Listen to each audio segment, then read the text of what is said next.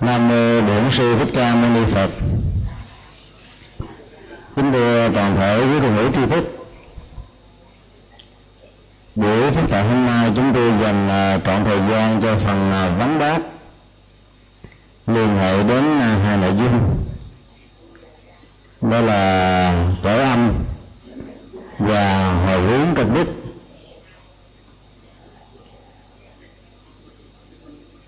Các câu hỏi này à, liên hệ đến những vấn đề mà phần lớn chúng ta đều quan tâm. Chúng tôi sẽ nêu từng câu hỏi và theo đó để à, giải đáp. Hy vọng rằng là thông qua việc chia sẻ này đó kiến thức Phật học về à, hai vấn đề vừa nêu được hiểu một cách uh, chuẩn xác hơn và thời đó đó chúng ta có những hỗ trợ cần thiết cho người thân quá cố của mình. Ở trong các à, hoạt động phước báo và công đức. Câu hỏi đầu tiên là, tôi đã nghe thầy thuyết giảng nhiều đề tài về cõi âm. Vậy xin hỏi là cõi âm có thật hay không? Cái đề tài mà do chúng tôi thuyết giảng có một số đề tài mang tựa đề là viết nghi về cõi âm.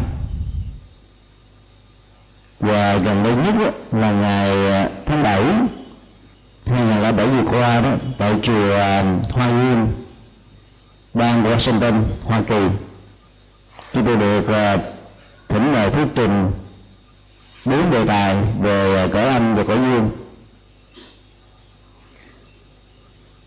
Trong các phần thuyết trình đó đó chúng tôi vẫn chưa có cái dịp để uh, phân tích về uh, ý nghĩa của chữ cõi âm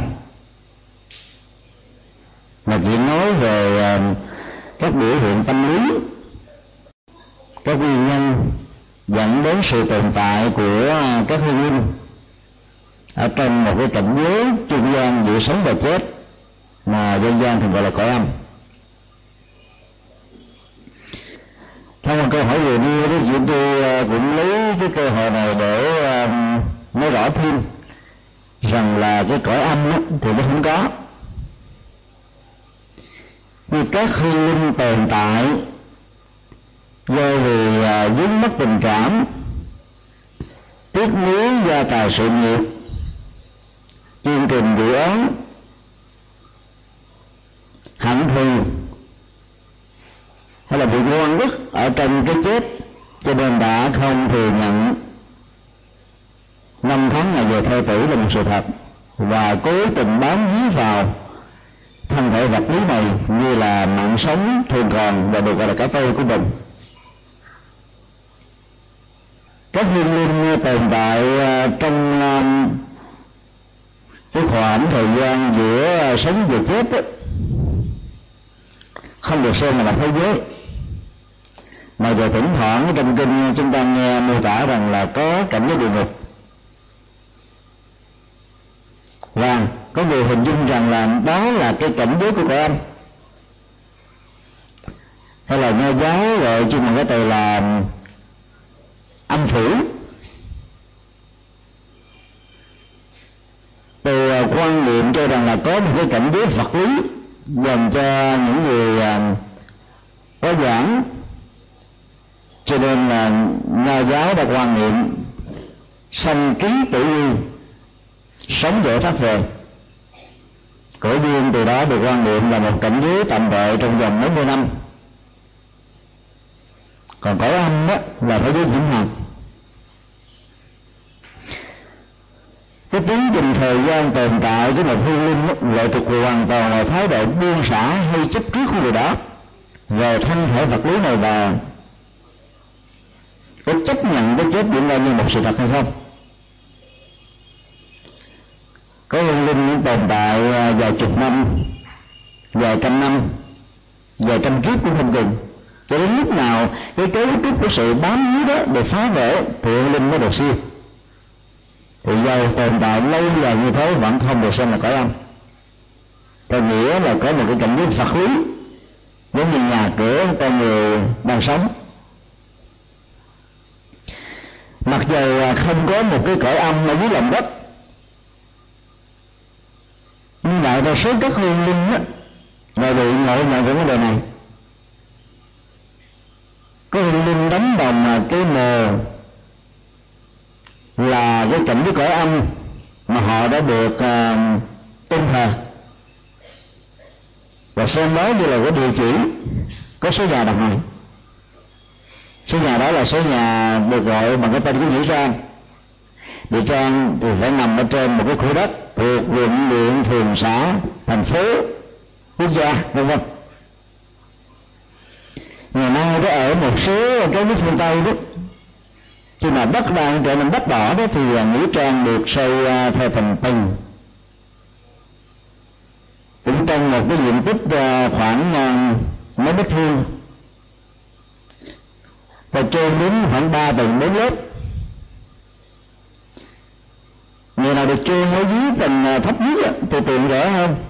Và đến tầng hai tầng ba tầng tư giống như là vườn trồng ấy lúc mà tôi đang ngủ ở trong những cái uh, khu chung cư hay là ký túc xá chặt hẹp. Và bia mộ đó bây giờ có kinh lý là không có làm mà nguyên ta trắng lệ như trước đây nữa mà nó là một cái ờ, bản bảng nhỏ nhỏ vài tấc nằm ở trên mặt đất. Người ta đã dùng cái từ ờ, rất là hấp dẫn vườn hồng. Bởi vì ờ, xung quanh các bia mộ đó trồng các cái hồng rất đẹp nhìn từ xa chúng ta không thấy cái không khí cái thành tốc.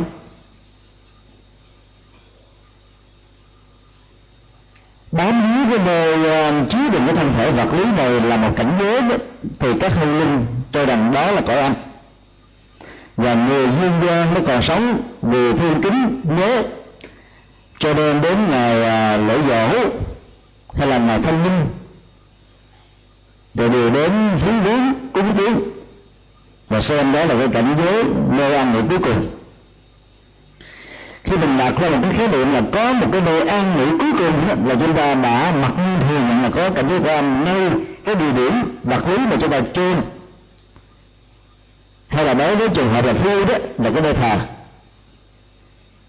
cái quan niệm đó đó là không phù hợp với tinh thần của Phật giáo.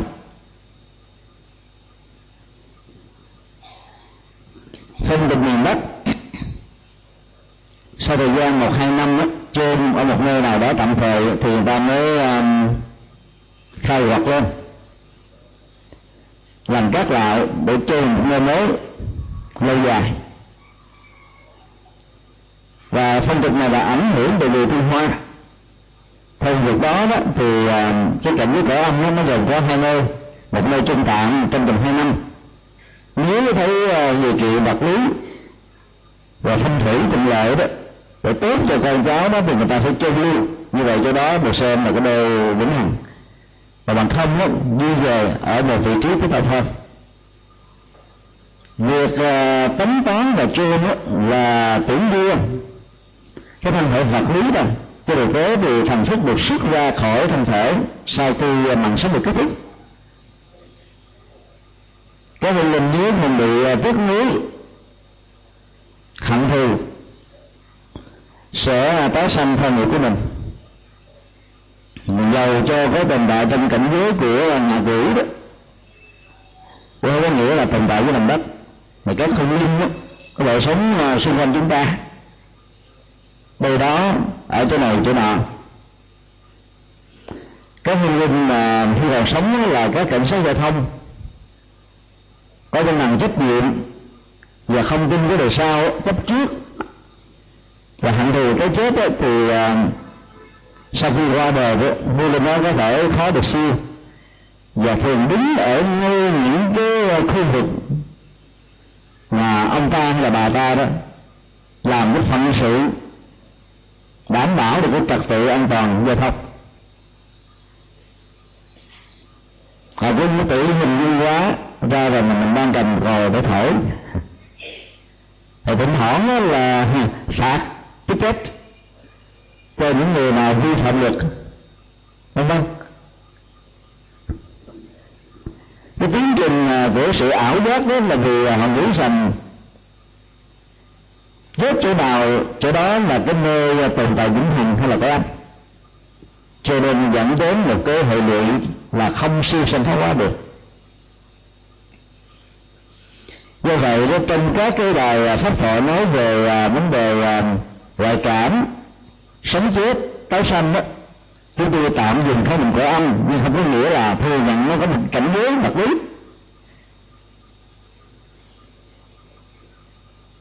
Mà trên thực tế là các hương linh có thể tồn tại ở bất cứ nơi nào. Bởi vì tâm thức nó không bị giới hạn bởi điều kiện vật lý không gian. Do đó sự tồn tại của người âm thì có nhưng mà có không dưới hình thù vật lý mà có dưới một cái luồng tâm thức. Do vậy mà người phật tử đó, khi làm lễ tống tán không có phải à, tốn công tiền của để đầu tư à, mồ mã thật trang trọng. Có nhiều à, gia đình giàu có đó đua với nhau, cạnh tranh. Làm nhà thờ à, tổ tiên ông bà thật là duyên trấn lệ đến cả vài tỷ đồng. Chúng ta phải hiểu rằng là càng làm hoành tráng, quy mô quy mô trấn lệ những chừng nào đó thì hương linh sẽ dễ dàng bám víu vào chừng đó. Và sau đó như là cái cõi vĩnh hằng còn chúng ta làm đơn giản tụng niệm báo sống gì đó thì hiện linh sẽ có cơ hội được siêu sanh. Cho nên à, để hỗ trợ cho các nhân linh đó thì người thân quyến người phật tử đó, sẽ làm công đức. Mà lát nữa cái câu hỏi như sau đây nó sẽ à, đặt ra về vấn đề này. Câu hỏi thứ hai sau khi con người qua đời tán thức có chết theo con người hay không?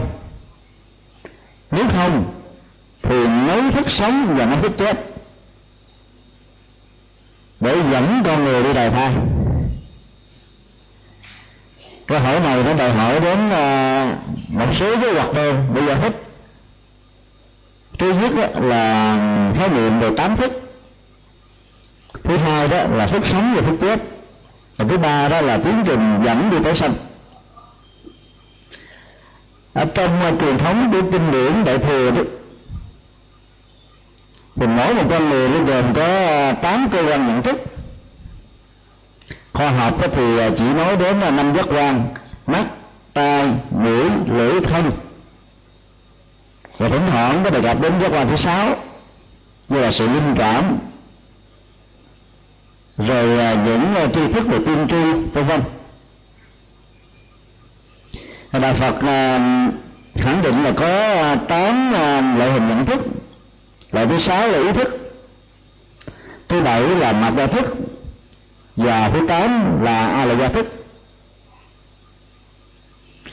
Mặt na thức là một cái phức cảm tâm lý. Nó như là cánh cửa và bản lực của cánh cửa.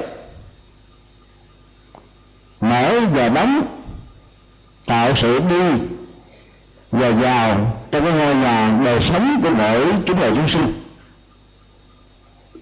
Vì nó đóng chức năng như là một à, người à, gác cổng cho nên à, nó chấp trước, bám víu tất cả những cái ở trong căn nhà đó như là cái sâu của nó vậy. Càng bám trước vào như thế thì thái độ cho rằng là nó chính là những thứ này và những thứ này chính là nó đó để làm cho con người có cái định về cái tôi. Kéo theo cái chủ nghĩa tư hữu hóa, sống thái độ rất là bảo thủ chơi kiệt bỏng sẻn gian lận, vị kỷ nhỏ nhon vân vân. Thái độ tham sống sợ chết khen mình cho người lấn lướt chân giành đấu đá hơn thua, hận thù đều là những biểu hiện của cái tôi mà nó chính là thức mặt ma, nói theo ngôn ngữ tâm lý học Phật giáo.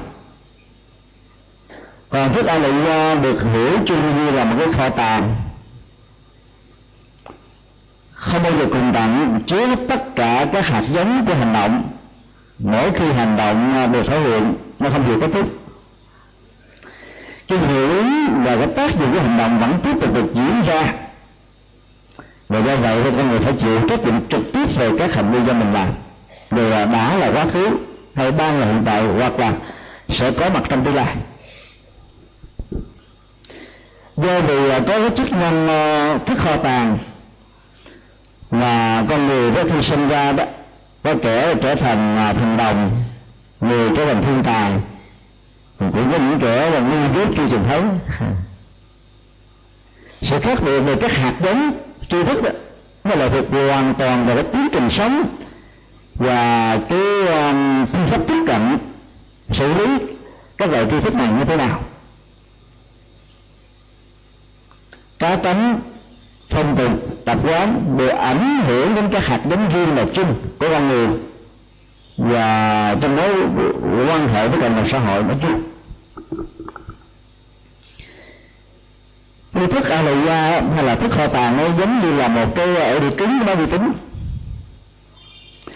cách đây khoảng chừng 10 năm đó, cũng cái ờ, dung lượng, khối lượng đó, các nhà tinh học đó chỉ ờ, có thể tạo ra một cái ổ cứng chứa được 600 âm là mừng lắm rồi.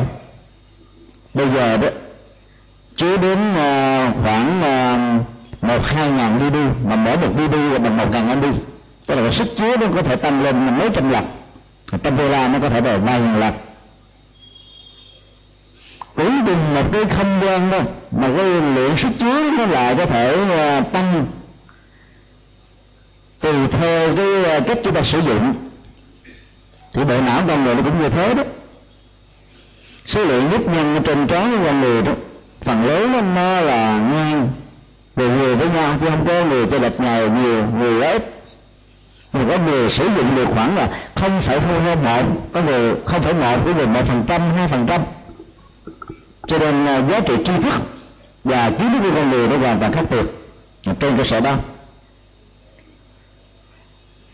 Và nhờ cái học thuyết này đạo Phật đã lý giải tại sao là khi mới sinh ra là con người có cá tính này cái cá tính kia, khác nhau này giống ai nhân gian thì nói là cha mà sinh con trời sanh tính. Ý niệm về cái tính cách khác biệt của con người đó thì trong cái pháp luận là đúng nhưng quy, quy trách nhiệm và cái hệ quy trí là thượng đế thần linh nó là bị sai. Không có thượng đế thần linh mà sắp xếp cá tính của con người. Mà chính các hạt giống và hành động bao gồm những cả tri thức ở trong quá khứ như bệnh đó. Cha mẹ sanh con nghiệp sanh tính lời câu phát biểu của nhà Phật. Khi một con người à, được gọi là chết thì nó có hai tình huống.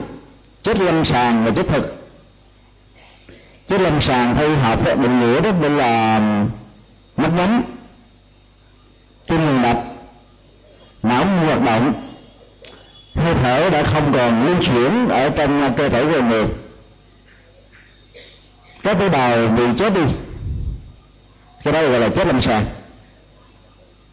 cho đến bây giờ thì khoa học vẫn chưa lý giải được tại sao đó có nhiều người đã chết. Như thế vài tiếng vài ngày là sống lại. Không lý giải được. Mà chỉ xem nó như là một hiện tượng loại loại đặc biệt đó. Hoặc là ai làm công việc uh, canh giữ thi thể ở trong các nhà xác thì cảm nhận được điều này nhiều. Và bởi vì cái tâm thức của con người đó trong một số tình huống do lý thuyết hoặc là do phước báo sau khi um, chết lâm sàng được diễn ra đó thì giờ cái tiếc nuối hay là cái phước báo này mà tâm thức nó được tái nhập lại lần thứ hai trong một tình huống rất đặc biệt làm cho người đó sống lại. Khi mà có một sự tách rời giữa tâm lý và phật lý của con người đó một cách vĩnh viễn thì cái đó cái chết đó mới được định nghĩa là một cái chết thật. Khi cái chết thật diễn ra đó, thì các nhận thức của mắt, tai, mũi, lưỡi hoàn toàn ngưng hoạt động và ý thức cũng như hoạt động. Lúc đó đó là thức mặt na đó nó bắt đầu nó thu hút lại và các giác quan mắt tai mũi thân ngữ cũng thu hút lại vào trong kho tàng tâm thức. A la gia trở thành như là một tổng thể năng lượng. Chứa đựng hết tất cả các hành động lời nói, việc làm của con người dưới hình thức như là những sống âm. Tiếp tục tồn tại trong vũ trụ này. Phải tìm một cái môi trường sống có nhiều cảm tương thích để trở thành là con ở trong gia đình đó. Như vậy nếu phải dùng cái khái niệm chết của thức đó, thì à, thức mất ta ngữ lửa thân ý thì chết nó không còn hoạt động nữa. Ngữ thức mặt na đại ra vẫn tiếp tục tồn tại và cái tồn tại dưới một cái khối duy nhất là a thôi. Thì lúc đó nhà Phật được gọi bằng một khái niệm đó là tâm tái sanh hay là thức tái tục. Đây là yếu tố quan trọng bậc nhất trong bốn yếu tố để hình thành lên một mạng sống của con người, hay là một chủng loại chúng sinh. Ba yếu tố còn lại là tinh cha, chính mẹ và sự phối hợp của hai tứ này trong một cái điều kiện mà người nữ ở trong giai đoạn có thể hỏi thai đó là những dữ liệu mà Đức Phật đã dạy ở trong kinh Trung Bộ. Nó giống khoa học ở ờ, hai điểm đầu và nó vượt lên khoa học ở hai điểm sau. Ba điểm đầu và vượt học ở điểm sau. Tức là khoa học không đề cập đến cái một cái tâm thức tái sanh. Vừa mới chết ở chỗ đâu đó, do nghiệp cảm tư lý mà trở thành là con cái trong gia đình. Như vậy là cái thức a la gia không bao giờ chết đi. Chỉ chuyển đổi từ một dạng thức này sang một dạng thức khác tùy theo nghiệp như vậy thì cái gì sẽ dẫn con người đi tái sanh? Đó là tâm thức a la gia cái kho tàng, cái hạt giống. Nhờ công nghệ tinh học ngày nay mà chúng ta hiểu một cách dễ dàng hơn về học thuyết tâm lý học Phật giáo.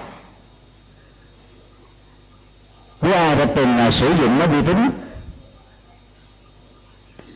Và khi nó có quá nhiều tập tin bị lỗi, sau một thời gian sử dụng ngoài việc sử dụng các chương trình à, điều chỉnh do các hệ điều hành cung cấp, hay là các chương trình à, điều chỉnh chuyên. Nếu trong cái tình huống đó bạn không chưa thành công thì người ta lại à, phạt phọt bớt đó. Xóa sạch hoàn toàn rồi bắt đầu nạp lại như từ đầu. Đối với cái người chỉ sử dụng vi tính mà không có kiến thức về cấu tạo phần mềm và phần cứng vi tính đó và nghĩ rằng là sau khi chúng ta delete xóa một cái gì đó là nó mất đi. Không, nó còn nguyên. Đầu tiên nó chui vào trong à, cái sọt rác của hệ điều hành. Nếu chúng ta dùng shift delete thì nó mất, nhưng mà nó không mất đi một cái diện nó nằm ở trong registry và thậm chí là chúng ta dùng format nó vẫn không mất. Nó có những chương trình à, mang tên là get data back đó là phục hồi các dữ liệu. Thậm chí là mình format cho máy vi tính là đến cả 10 lần 20 lần. Dùng chương trình này chúng ta vẫn phục hoạt lại. Ở một mức độ tương đối các cái tập dữ liệu đã được chứa trước khi nó được format thì tâm thức con người nó cũng như vậy thôi. Khi cái mặt ở đời này đây có người thì cứ cùng hướng là không nhớ gì được à, chút trước mà phần lớn là như thế. Có người chưa phải nhớ được là hai năm trôi qua có người nhớ được hai chục năm có người nhớ được năm chục năm có người mới dai chưa từng thấy. Có người đi qua bên liền trở thành là cái người à, bị à, bệnh đẳng trí vân vân. Cái tình trạng đó nó, nó, nó giống như là cái việc mà phật bếp nói rồi sử dụng tâm lý theo cơ chế ức chế nhiều quá căng thẳng đó thì nó làm tổn thất các cái chức năng à, sinh học của thần kinh vì vậy nhớ là để chúng ta bị quên đi, nhưng cái thời điểm nó vẫn còn nằm y nằm nguyên đó, không mất đi. Cho nên thỉnh thoảng có nhiều người à, bị chứng bệnh à, quên bản thân mình, không biết mình là ai. Sau một thời gian, phục hoạt cái chức năng đó lại. Do những cái điều kiện thuận lợi làm cho chứng bệnh được hết. Thì cái kho tàng tâm thức đó, nó mới dẫn con người đi ở trong sanh tử khi đào thai đó, làm giúp người giàu có khi đó là đào thai là con người cùng đinh khi đào thai nó mang một cái dân di truyền mập cao ốm da trắng da vàng da đen khi đó thì mang cái dân di truyền khác. Ngoài cái yếu tố tinh học thì nhà Phật lý giải rằng là do các cái hành động nghiệp của con người tích tụ giữ lại trong cái kho tàng tâm thức giống như là đi cứng đâu tính nó quy định sắp xếp cái vận mệnh của con người chứ không có thần linh thượng đế hay ai làm cái việc này. Một trong những học thuyết mà chúng ta thường biết đến đó là tận tử nghiệp nó quyết định cái tiến trình tái sanh. Nói như thế là nói chung thôi. nhưng có những cái tình huống á, cần cái nghiệp cũng không lưu được vấn đề gì bởi vì nó về cái cưỡng lực của cái tập thể nghiệp. Được vô trồng tích tụ quá nhiều. Và gần cái việc này vừa có cái thiện chí giá trị tốt nhưng bạn không đủ sức để cưỡng lại, chống lại, vượt qua được. Cái quán tính của những người ta cái từng có trước đó, cho nên nó lại đảm bảo ăn chất mặt bền trong cái mình trái xanh anh đừng có chờ đến gần chết rồi mới đầu nó được phật. Gần chết rồi mới phát hiện chúng sanh hay gần chết rồi để đừng nói tôi à, hối à, hối ác làm lành, vẫn chưa niệm cái cơ hội như thế, nó mỏng manh vô cùng, không đảm bảo đâu cho nên mỗi ngày phải tích tụ, mỗi ngày phải vươn trồng mỗi ngày phải phấn đấu, tinh tấn, nỗ lực làm những việc đáng làm tốt, có nghĩa, có giá trị, có đạo đức, có tâm linh. Thì khi qua đời đó cái tiến trình quá tính là nó sẽ đẩy mình theo một cái à, quỹ đạo mà chắc chắn việc tái sanh nó sẽ là một môi trường rất là thuận lợi cho hạnh phúc và phát triển. Tám thức đó đó được uh, kinh uh, thủ lăng nghiêm sánh ví bằng một cái ảnh dụ rất là sâu sắc giống như là một cái uh, căn nhà có uh, tám cạnh bát giác mỗi một cái cạnh đó là có một cái cửa sổ bằng kính. Và chỉ có một cái cửa cá lớn tức là bảy cái cửa sổ và một cái cửa cá. Nếu chúng ta dán uh, kiến bằng à, tám loại màu khác nhau. Đặt một cái đèn.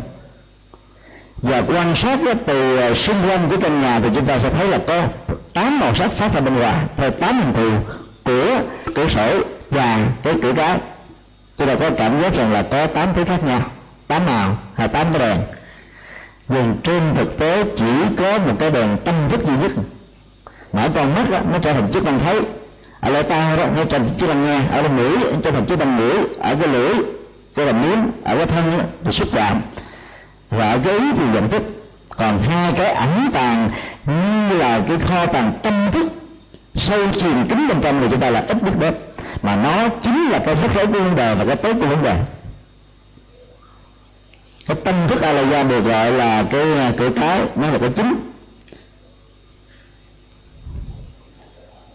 Do đó đó là cái ờ, thức là la gia nó đi với con người trong cái mình sanh tử giống như bóng không về hình. Âm vang không tách rời khởi tiếng. Và do vậy đó chúng ta phải vô cầm mình có thể uh, qua mặt lừa gạt dối trá với uh, luật pháp uh, với uh, người đời nhưng chúng ta không phải qua mặt và lừa gạt được nhân quả. Bởi vì nó sắp một cách rất là tự nhiên.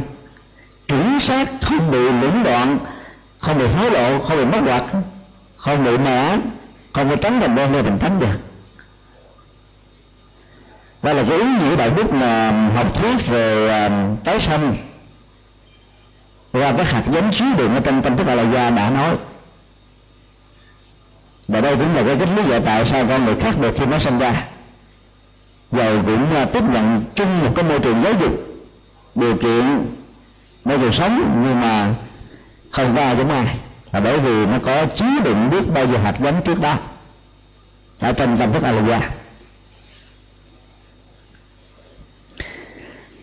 câu hỏi thứ ba. Lúc con người còn sống, con người có thể suy nghĩ, tưởng tượng, hành động. Sau khi con người chết, thần thức đâu có thể làm được những việc đó, phải không? Ở trong cái câu hỏi này, nó cũng đã chứa đựng à, cái phần của phần giải đáp à. Nghĩa là đó các hành động của lời nói và việc làm. Một bên nó phát xuất từ uh, miệng một bên nó phát xuất từ tay chân và thân thể. Sẽ ngưng hoạt động hoàn toàn bởi vì uh, tâm thức đã tách rời khỏi cái thân đó. Cái thân đó đó mới chỉ còn như là một cái khúc cây vô dụng mà bản chất thật của nó chỉ là đất nước gió lửa. Thì trở vị như vậy với nó mới trở thành là chất sống chất lỏng chất nhiệt chất vận động. Còn à, các hoạt dụng của ý thức của mặt na và của alaya vẫn tiếp tục được diễn ra với các hoạt dụng đó. Và đây chúng ta thấy nó có một cái bản photocopy giữa cái hoạt động của tâm thức khi còn sống và hoạt động tâm thức lúc qua đời. Nếu cái người linh không bị chấp trước không là tiếc nuối đó thì sẽ tái sanh liền. Thì lúc đó đó thì cái hoạt động này nó trở thành một cái phôi thai. Nằm ở trong à, bào thai của một người mẹ cho nên cái hoạt động của nó rất là mờ nhạt đến độ mình khó phải đo lường được lắm. Dù có các cái máy hiện đại của học chúng ta chỉ biết nó có hình hình thù mạng sống rồi thôi đến vài tháng sau nó mới tạo thành là hình thù rất dáng cơ thể. Do đó cái hoạt dụng ý thức ấy, của mặt ta và cái loại da nó không được thể hiện mà giờ nó đang tồn tại. Do biết có được sử trình phải đủ điều kiện thì nó mới có thể có những tác dụng của nó. Khi con người bắt đầu được sinh ra. Hoặc là từ 3 tháng trở lên thì à, cái sự tự hình của thân thể nó đã được hình dung. Do đó các hoạt dụng của ý thức mặt na và a nó bắt đầu có sau khi sinh ra thì con người có thể không nhớ được hết, nhưng ý nghĩa, cảm xúc, hành động, tư duy của người mẹ đã ảnh hưởng trực tiếp đến người con và có những tình huống của người con ảnh hưởng trực tiếp đến người mẹ. Mối liên hệ ảnh hưởng đó là hai chiều. Như vậy là dầu đã được đi đào thai trở thành một cái phôi thai ở trong một bào thai hay là trở thành một hư linh? Lãng vãng đó đâu do việc chấp trước và không buông xả.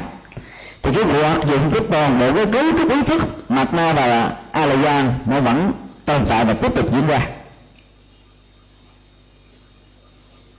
Khi còn sống những người nào có tấm vui thoải mái, chết mà do tiếc nuối, gọi là bế tắc không tin của đời sau, không chịu đi thì cái hương hồn đó cũng với cái phong cách đó là tiếc tiếc vui vui cũng biết dẫn chơi có gọi như là cào tứ lâm vân vân. Với các hương linh khác. Và hương linh nào khi còn sống, mà người cao có gạo gọ khó chịu, bất bẻ thì cái chết cũng như vậy đó. Những người như thế thì khó được siêu sinh. Ai chút trước người đến còn sống thì chết khó siêu sinh. Người có hướng có khuyên hướng dẫn như các bạn nghe. Cái bản sao à, của dòng chảy tâm thức ở trong à, lúc còn sống và trong cái cảnh giới chưa được đi tái sanh đó. Cái phần lớn là giống nhau. Do vì nó giống nhau như vậy cho nên là các hư linh là tự hình dung hóa ra. Cái hình đồ rất giống của mình. Và do vậy đó, khi chúng ta được báo mộng hay là nằm mơ nhìn thấy đó thì thấy như cái bộ đồ mà hư linh đó mặc trước khi chết mặc dầu á, chúng ta không hề biết và cũng chưa từng thấy lúc mà họ chết họ mặc cái gì. Là một hương linh à, một trăm tuổi qua đời do chấp kiết mà không được siêu sanh á. Thì khi người ta thấy người ta thấy là một à, bà già ông già trăm tuổi ốc bạc phơ da nhăn mỏi mệt dầm khờm yếu mắt mờ tay biết nữa. Hình dung ra yêu vậy đó còn nếu như linh đó là một người thích thời trang thì khi mà chưa siêu sinh đó, cái hình thù tưởng tượng của họ đang làm cho người ta cảm nhận được là người này là người thời trang. Các nhà ngoại cảm mà cảm nhận được cái đó rất là chuẩn xác. Có nhiều ờ, hương linh làm công việc là bảo vệ biên cương bờ cõi chết mà không được siêu thì không biết kiếp sau đâu vẫn tiếp tục ờ, hình dung và tưởng tượng rằng mình đang cầm súng bắn. Và có lần ờ, cái giờ cả như chúng tôi biết là hai chiến sĩ ở hai phía đó là sắp là cả hai bên cùng lý vào nhau, đâm vào nhau và chết một lúc. Và tồn tại ờ, dưới hình thức là hương linh, họ là tiếp tục bắn nhau, đánh nhau. Mà đâu có súng gì đâu, mà họ đi ra ta tiếp tục bắn ta tiếp tục bắn để trả thù. Mà cũng có những tình huống họ là hòa với nhau. Khi đối diện với cái chết họ bắt đầu hiểu được rằng là tất cả chúng ta đều là nạn nhân của chiến tranh. Cho nên họ làm hòa và kết nghĩa với nhau không còn hận thù nữa. Nó là hoàn toàn tùy thuộc theo cái thái độ của từng người. Thấy được cái um, ảnh hưởng tương tác giữa cái hệ tâm thức khi còn sống và lúc qua đời chưa được siêu sinh đó, thì uh, chúng ta ta phải có trách nhiệm về tư duy và phải tập buông xả. Lúc nào người phật tử phải thực tập rằng là thân thể này nó thể của mình, cái vĩnh viễn mình chỉ mượn nó xài trong khoảng thời gian thôi. Cho nên khi biến cố vô thường, cái tai nạn nào đó diễn ra đột gọi với mình mới chấp trước đó họ tiếc nữa đó, cho nên mới ra đi được. Suy nghĩ như vậy nó phải là tiêu cực, mà nó rất là tích cực đó.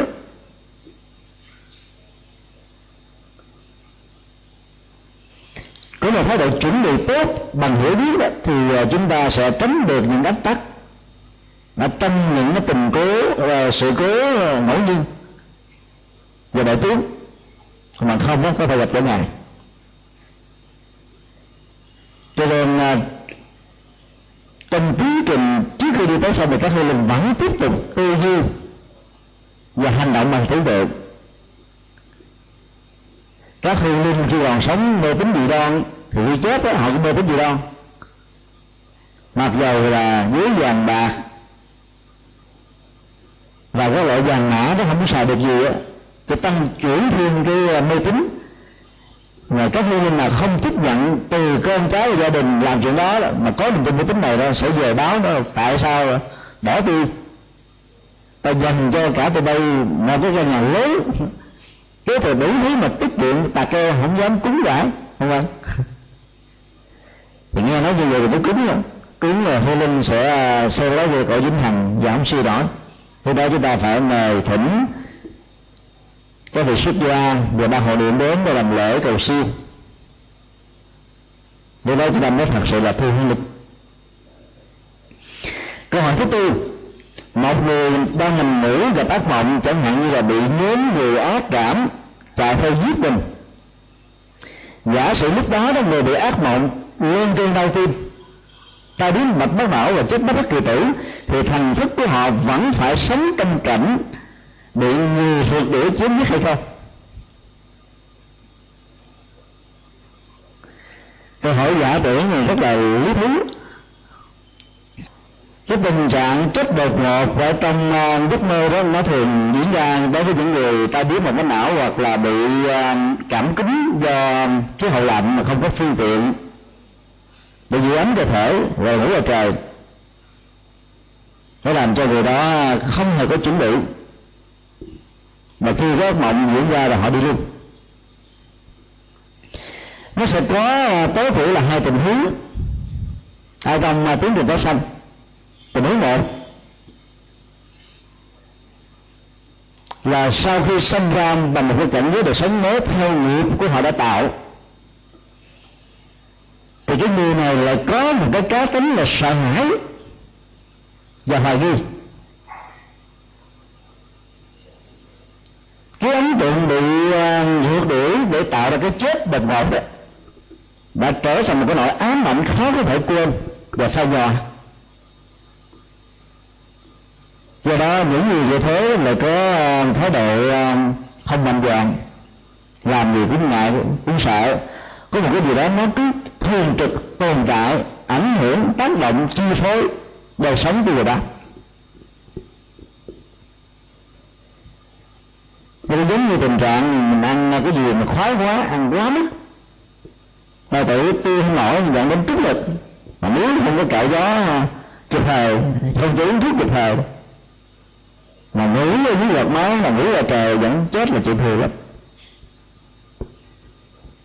thì nếu cái chết nó diễn ra trong tình huống này thì khi tái sanh á, gặp là cái món là món hư mà ăn vô cái chết rồi thì nó xài hơn mà giờ làm có món ra đi nữa, mời một cái nào đi nữa rồi đó, cũng chết rồi không biết ăn, không biết lý sao. Nhìn thấy cái đó là muốn ói à.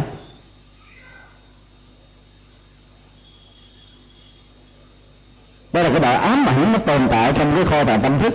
Mà giờ người đó không còn nhớ, nhưng nó vẫn tác động chi phối làm cho người đời sợ bởi như cái người đã từng bị phỏng một lần rồi gần gần cái nào nắm bắt đầu có cái à, cái ấn tượng sợ liền. Nhân dân Việt Nam nói câu là chưa giàu quan tài chưa đổi lại. Tức là chưa trải qua cái khổ đau chưa sợ vậy đó. Không để là ấn tượng này, tình huống thứ hai đó nếu người đó đang um, có những cái um, kế hoạch chương trình. Để suy nghĩ quá mức cho nên cái tâm nó, nó làm cho thần kinh bị suy nhược. Và ác mộng nó được diễn ra ở trong những cái lúc mà thần kinh suy nhược. Và là cái à, phương tiện ngủ điều kiện ngủ cái không gian ngủ thời gian ngủ không thích hợp làm cho ác mộng diễn ra cho nên cái chết. Bởi biến giờ đứng tim hay là tay với mạch mới nào. Thì như vậy là người đó bị uh, dẫn theo cái nghiệp tái sinh liệt nhưng khi tái sinh ra rồi thì người này lúc nào cũng tiếc nuối. Cái gì đó hay là cái kế lập đang làm dễ dàng đó.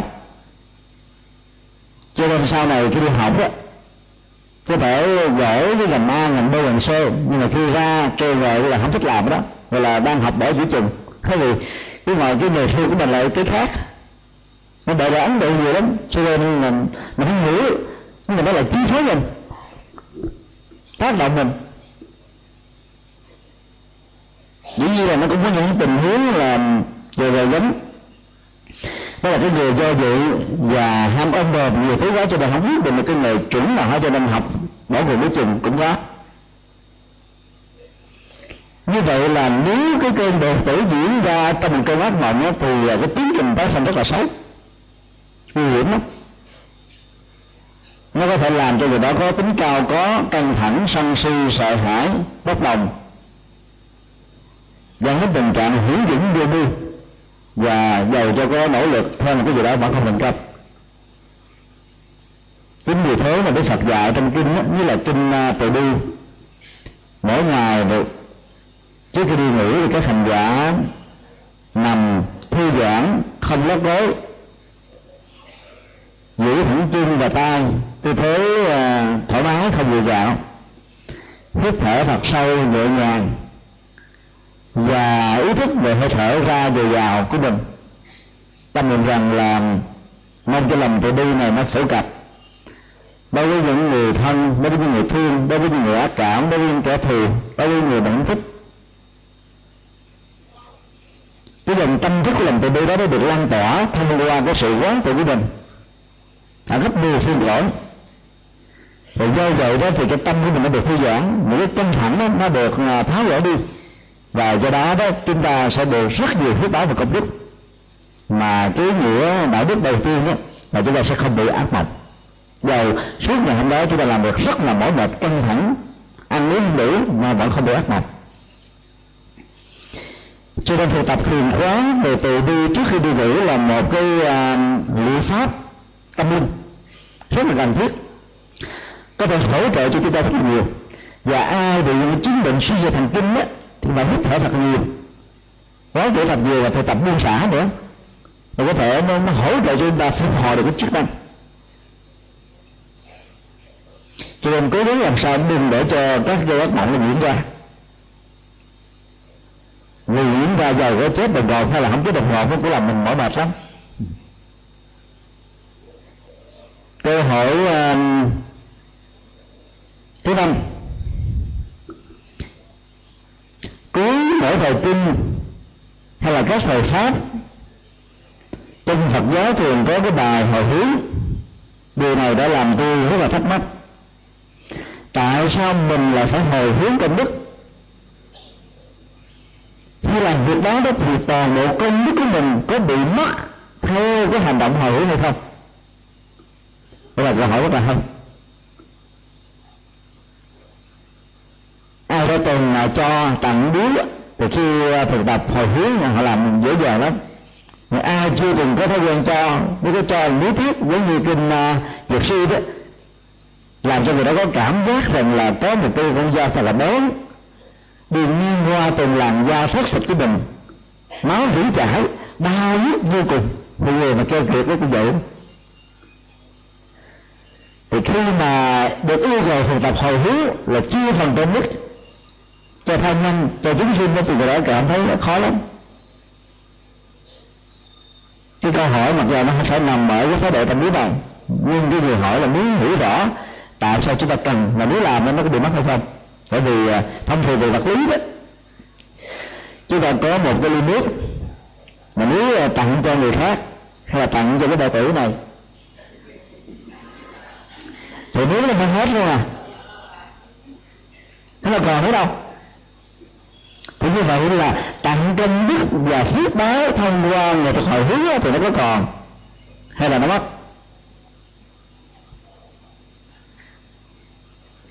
Cho nên nó áp dụng uh, sự hiểu biết và lý luận về vật lý đối với một cái tiến trình tu tập của tâm lý và tâm thức đó nó dẫn đến tình trạng lý do sai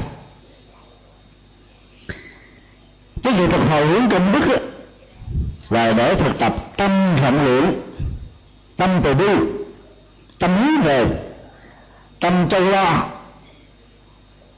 tâm chăm sóc để trở thành con người cao thượng. Rộng lượng bao dung. Cho nên là người hồi hướng công đức chẳng những không mất công đức của mình mà công đức lại được gia tăng thì cái động cơ làm lúc đó đó, nó trở thành rất là vĩ đại, rất là lớn, có ý nghĩa, có giá trị. Chính vì thế mà trong rất nhiều bài pháp thoại chúng tôi thường lặp đi lặp lại cái lời kêu gọi đó là người phật tử chánh tâm đó, đừng nên cầu nguyện. Mà là phát nguyện hồi hướng thì cầu nguyện nó có một cái đối tượng cụ thể là cầu cho bản thân mình, cho người thân, cho người thương, cho cha mẹ cho thân bằng quý muội cho con cái. Và ngoài những cái tự đó ra, phần lớn chúng ta không quan tâm. Vì nó không có mối liên hệ tình cảm. Do đó đó là mặc dù cái cầu ngoài cầu cho bản thân mình, cho người thân, người thương nó trở thành một cái cầu, dù là cái cầu vị tha nhưng mà vị tha ích kỷ, vì nó vô hạn cái đối tượng. Về xã hội đó, nó là mối quan tâm cũng khá tốt nhưng trong sự phát nguyện mà hưởng công đức của Phật dạy đó thì ý nghĩa đại đức của nó lại lớn hơn. Với đề xã hội nó cao hơn. Vì chúng ta hướng đến tất cả. Dĩ nhiên khái niệm tất cả là một phạm vi rộng nó được bao gồm và chứa đựng người thân, người thương. Và những người được chúng ta quan tâm. Cho nên mặc dù không nói đến, nó vẫn được bao hàm. Như vậy là thực tập cái tâm cao thượng lớn như vậy đó từ hành động của chúng ta không phải là một tiến trình mặc cả và đánh đố về nhân quả ở trong các hành động việc làm thiện. Thì ý nghĩa đạo đức và chuyển hóa tâm linh nó đạt được ở mức độ cao nhất của nó. Thì đó, hồi hướng không mất mà còn nhiều hơn. Như vậy là sẽ có người hỏi một cái câu tiếp tục rằng nếu hồi hướng thì phước nhiều hơn á, thì tôi chỉ cần làm một lần thôi, tôi ngồi tôi hồi hướng hoài, thì tôi phước tôi lượng được không? tôi đã ăn giờ thực ra là hồi hướng là để mở tâm. Cho nên là cứ mỗi một hành động à, sau khi được thực thi đó chúng hồi hướng và không dừng lại hồi đó tiếp tục làm tiếp. Thì phước quả mới gia tăng. Còn bằng không nó chỉ có được cái tấm lòng. Rồi có một người hiểu lầm ở chỗ này đó. Không thèm làm gì hết á có ngày chỉ là tụng kinh thôi rồi có hồi hướng công đức thấy chúng sanh là chúng sanh nọ nghĩ rằng tôi làm việc tốt đó rồi. Mà trong khi đó với tư cách là người tại gia đó thì Đức Phật dạy phải là một nhà kinh tế giỏi phải trở thành một công dân giỏi trở thành một người giàu có thành công trong các lĩnh vực ngành nghề nghệ thuật để đánh dấu cho xã hội cộng đồng. Chia sẻ kiến thức truyền bá cái hay. Trên tinh thần uh, à, cao thượng có nhiều người tại gia tư thái quá giống như người tu thì không nên. Nếu tâm mình giống người tu hạnh mình giống người tu thì hãy mình trở thành người tu chứ còn ở với tại gia uổng cứ nỗ lực cạo trên cái đầu theo tập những cái truyền thống tâm linh mới để chúng ta có thể khó gì đóng góp. Còn khi là người tại gia chọn cái điều đó như là lý tưởng thì chúng ta thực tập như tư cách là người tại gia. Và mỗi người tại gia lý tưởng ở trong kinh. Nếu là sĩ nông công thư thì bắt trước các cô đọc. Nếu là những nhà chính trị cầm cái để một quốc gia thì bắt trước như um, A Dục. Nói chung là chúng ta phải thể hiện là những người rất có giá trị đạo đức cho cuộc đời mỗi hành động, lời nói, việc làm của chúng ta nó phải là cái gì đó làm cho người ta có ấn tượng về cái điều tốt để người ta bắt chước làm thôi như vậy, chúng ta đang trở thành những sứ giả hoàng pháp, hay là cái cánh tay nói dài của đức phật, của chánh pháp, của điều hay, của chân lý, của các giá trị và của hạnh phúc.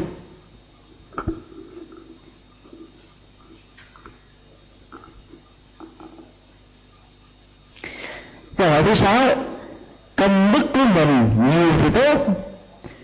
Nếu quá ít thì cái phần hồi hướng công đức này là chia sẻ cho mọi người sẽ không còn cái đức bao nhiêu. Thí dụ như mình ghi ra tiền, chẳng hạn như có một trăm đồng, mà hướng cho 10 người, thì vẫn nhiều hơn một trăm đồng hồi hướng cho một ngàn người. Như vậy là cái phần hồi hướng này sẽ không có hiệu quả. Ý của họ nói là hồi hướng chừng một hai người thôi, nhiều quá người không được nhiêu câu hỏi này rất là hay cho họ suy nghĩ rất là kỹ. Và đâm mê tính đến có lẽ là cái người đặt câu hỏi này là một nhà kinh doanh. Gọi là có những phần hồn vẫn chia. Quên yeah. cho nên là nghĩ ra một ý tưởng rất là hữu thú.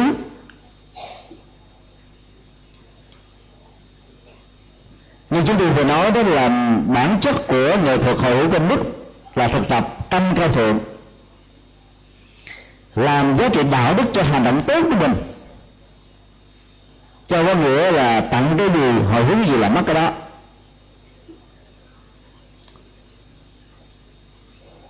Chính vì thế mà trong truyền thống trong của nhà Phật đó một uh, à, sản phẩm cúng dường được uh, thực hiện nhiều lần ví dụ quý vị cúng dường ngôi chùa và ngôi chùa đã biết rõ rằng là cái nhu cầu thực tế đó với số lượng phẩm vật này là không cần. Cho nên các đi 50 phần trăm thậm chí 80 phần trăm chia cúng lại cho các trung tâm từ tự xã hội và các ngôi chùa khác. Như vậy là tặng phẩm đó là được có cơ hội cúng lần thứ hai. Thử như đạo đức và giá trị à, tâm linh đó, nó được à, tăng một lần. Mà nó không còn mất. Còn chia ra cho tất cả chúng sinh đó không phải là chúng sinh sinh nhận một phần rất là nhỏ, còn chia ít thì nhận được nhiều, như là vật lý. Mà hồi hướng cho nhiều đối tượng chúng sinh gì chừng nào thì cái tâm chúng ta nó rộng lượng chừng đó. Nó có cái tâm bình đẳng, tâm cho lo, chứ không phải là cá nhân nữa. Ai thực tập hồi hướng tất cả đó, người đó là có một cái tấm lòng rất là đại lượng không có phân biệt đối xử. Tu tập, phải hiểu được như thế đó, thì cái tâm nó được thay đổi thôi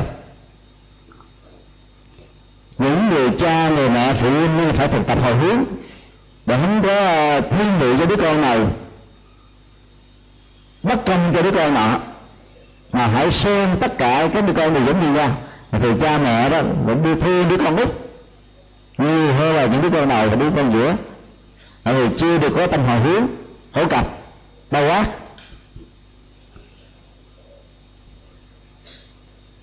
Cho nên chia càng nhiều thế thì à, phước công đức đó nó không bị trẻ nhỏ.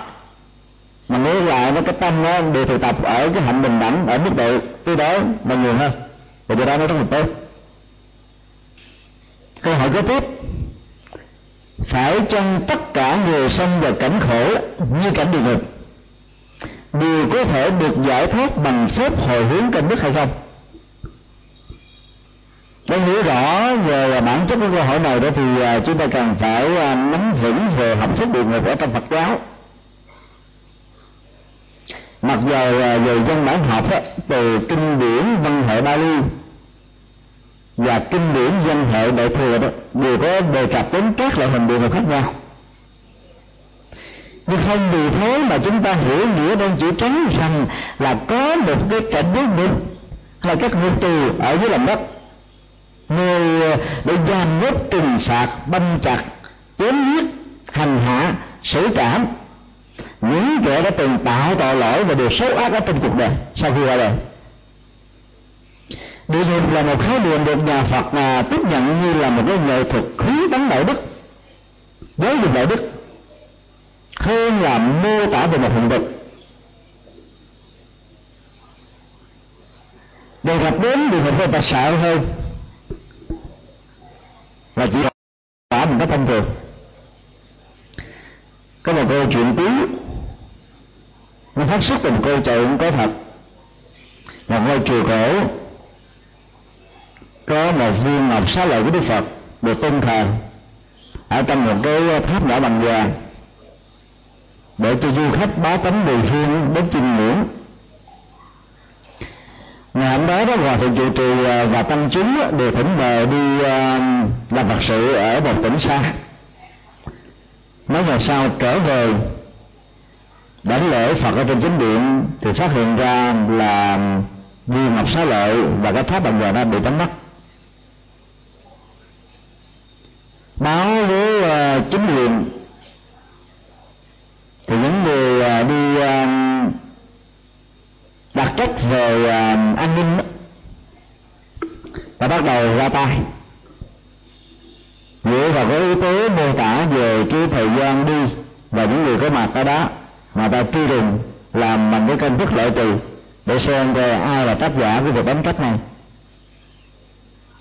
Cuối cùng có một người rất là đáng hoài nghi những người à, tra khảo và điều tra đó đã dùng mọi biện pháp từ tình cảm cho đến hăm giờ ha đủ kiểu hết rồi. Nhưng mà vẫn không khai sau khi nắm được tin tức tin tức đó, đó thì hòa thượng trụ trì à, xin à, gặp riêng với người nghi can. Và hòa thượng sau khoảng chừng 10 phút nói chuyện thì người nghi can đó đã thừa nhận rằng mình là người đánh cắp và xin được tha tội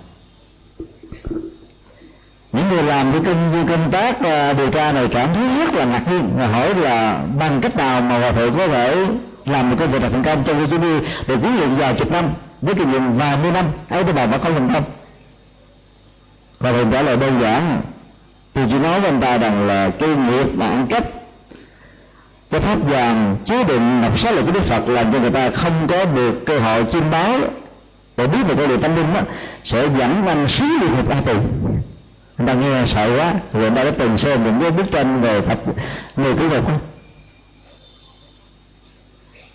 cho nên ờ, anh ta đã xin được ờ, tha tội. Cái giáo dục khuyến tấn ở đây nó nằm ở cái yếu tố là sợ hãi.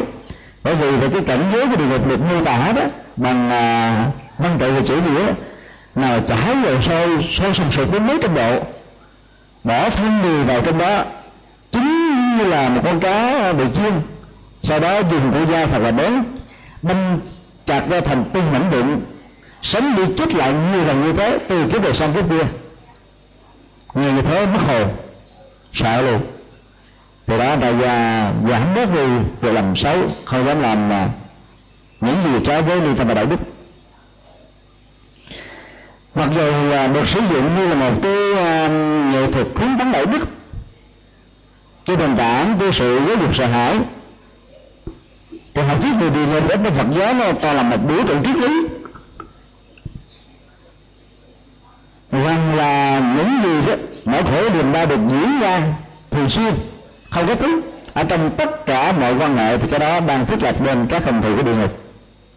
Ví dụ vợ chồng có ngày đi đạt cảm xúc nghi kỵ ghen tuông, hận thù, chửi bới, lời qua tiếng lại, tranh chấp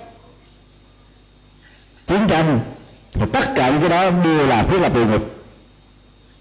Vì ý niệm về địa ngục được à, uh, kinh điển mô tả là cái khổ không gián đoạn cái khổ liên tục cái khổ triền miên.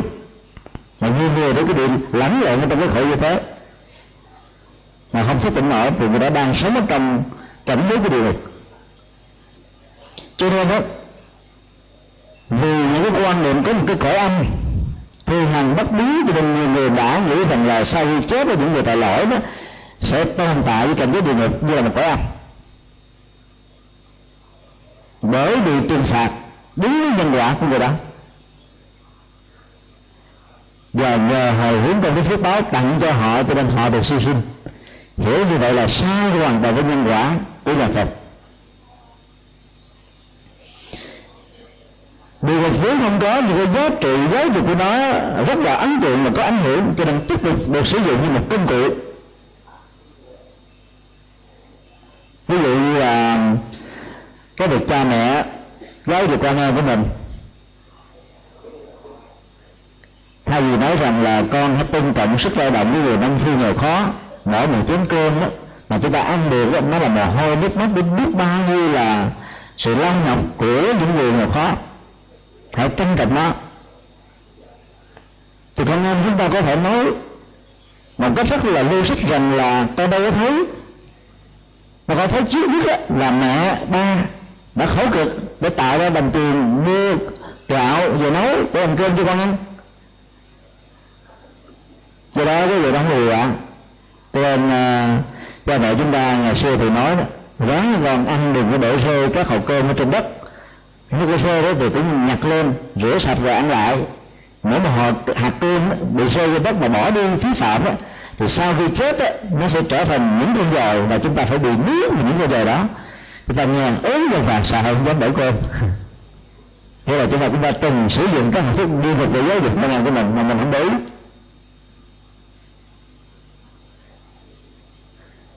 vì không có một cảnh giới bình thường cho nên không có vô linh nào tồn tại với lòng đất nên rồi họ có thể tồn tại ở việc mẹ về chất trước và bám vào cái thân thể vật lý, như là cái tôi. Cho nên nó là việc hồi hướng công đức đó. Hương linh nó chỉ nhận được tối đa là một phần bảy, nếu công đức là được, hình dung bằng con số tròn trịa, đầy đủ, tự đi số nhiều là số bảy. Tại sao hương linh nhận được một phần bảy? Nhân quả rất công bằng người thân quý của chúng ta vì thương tử chúng ta khi chết. Mà làm các việc làm chứ, chứ bình thường nếu không có tan chốc. Chưa chắc nhiều người thân lại đó làm việc làm mà sao ạ? Cho nên nhờ cái động cơ mà cái duyên đó mà người này hưởng kế cái cộng hưởng được phước báo của những người thân. Và người làm tức là người sống hưởng 6 phần 7 do đó khi mình làm một lễ trai tăng cúng dường hay giúp đỡ các cái trung tâm từ thiện xã hội để hồi hướng công đức đó, thì cái người chết đó, chỉ nhận được tối đa là một phần bảy mà chúng ta là người hưởng hết đó và kinh đức phật đã dạy rằng là có tình huống đó, tự phần cúng kính người hư linh có thể ăn được. Nhưng có những tình huống hư linh không ăn được. Thì nếu không ăn được là nếu hư linh đó phát sinh làm người ở hành tinh này hay là làm chư thiên ở hành tinh khác, tức là con người về hành tinh. Hay là bị nghiệp, tiếc nuối, hay là bị hưởng thụ, trở thành các loài động vật của gia súc. Thì lúc đó đó, các hương linh nó đã trở thành một mầm sống mới có cha mẹ, gọi là con người, hoặc là các loài động vật gia súc, nuôi dưỡng. Vì à, các hương linh này hoàn toàn không hiểu được gì cả vậy đó trong một tình huống duy nhất là hương linh chưa được siêu sinh. Cho nên ăn bằng cái hảo giác về những gì chúng ta cúng. Như vậy là cái phần hồi hướng trong lúc đó đó, nó giúp một phần nào cho người này cảm thấy được ngon hơn cho nên ở các chùa vẫn tổ chức cúng trai đàn. Và quan trọng đó là truyền vào cái chất liệu à, đạo lý Phật pháp, vô ngã, vô thường để giúp cho lên được siêu thoát. Như vậy là chúng ta đừng có hiểu lầm rằng là mình tụng kinh một trăm biến tỉnh về một trăm chùa, với một ngàn chư tăng à, hay là vô số chư tăng, từ năm này sáng nọ để tụng niệm, hồi hướng tôi lên từ hư linh, sẽ dặn hết phước báo cho bước đầu được siêu sanh tất quá chuyện đó là làm tâm do đó là những người thân đó cần phải hợp tác với những vị thầy sư cô đều thỉnh mời làm lễ cầu siêu hay là cúng cho đàn bằng cách là cung cấp các thông tin về tâm lý của hương linh khi còn sống những vướng mắt những bế tắc những trở ngại người đó có thể có. Vì trong quá trình cúng đó, thì các thầy các sư cô sẽ đầu tư tập trung để chuyển hóa tâm thức hương linh như là một sự hỗ trợ tích cực. Và nếu được và phải thuyết linh tức là thuyết pháp trên linh nghe bên cạnh đó cũng giúp ích cho những người còn sống. Thì à, những cái à, tháo mở về à, chấp quyết như vậy đó rồi hương linh mới được siêu sanh thoát quá như cái điều nói là cứ hồi hướng trong đức đó, là làm cho tâm mình được rộng lượng cao thượng. Chứ không phải là một cái nghiệp vật lý thật do đó việc hồi hướng á, các hư linh sẽ không được nhận nhiều. Qua cho hư linh tùy hữu cái việc làm công đức của người thân. Như theo sẽ hưởng được phần trăm. Ấy nhất là về đạo đức và tâm linh. Chúng ta nghe một điều tốt chúng ta vui mừng chúng ta cũng được hưởng phước kéo còn cái danh đương tức á thì nó làm chúng ta chảy nước miếng. Mà không hiểu được cái gì. Tại nó muốn viết là cái dịch vụ nó làm cho mình lỡ lấy bao tử. Mà đang phục vụ được do bao tử trong cái tiến trình mà tiêu hóa. Do đó đó muốn có phước báo công đức thì tự thân chúng ta phải làm.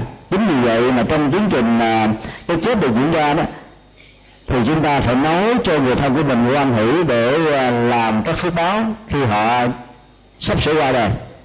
Và khi qua đời đó nếu cúng dường người ta mà cúng dường đừng có chờ đến từ năm thứ bảy lâu lắm. Thì phần lớn nó hơi lên đi siêu mất rồi. Cúng là lúc đó họ đã cảm nhận được. Rồi từ những người chưa siêu đó còn cúng càng sớm càng tốt.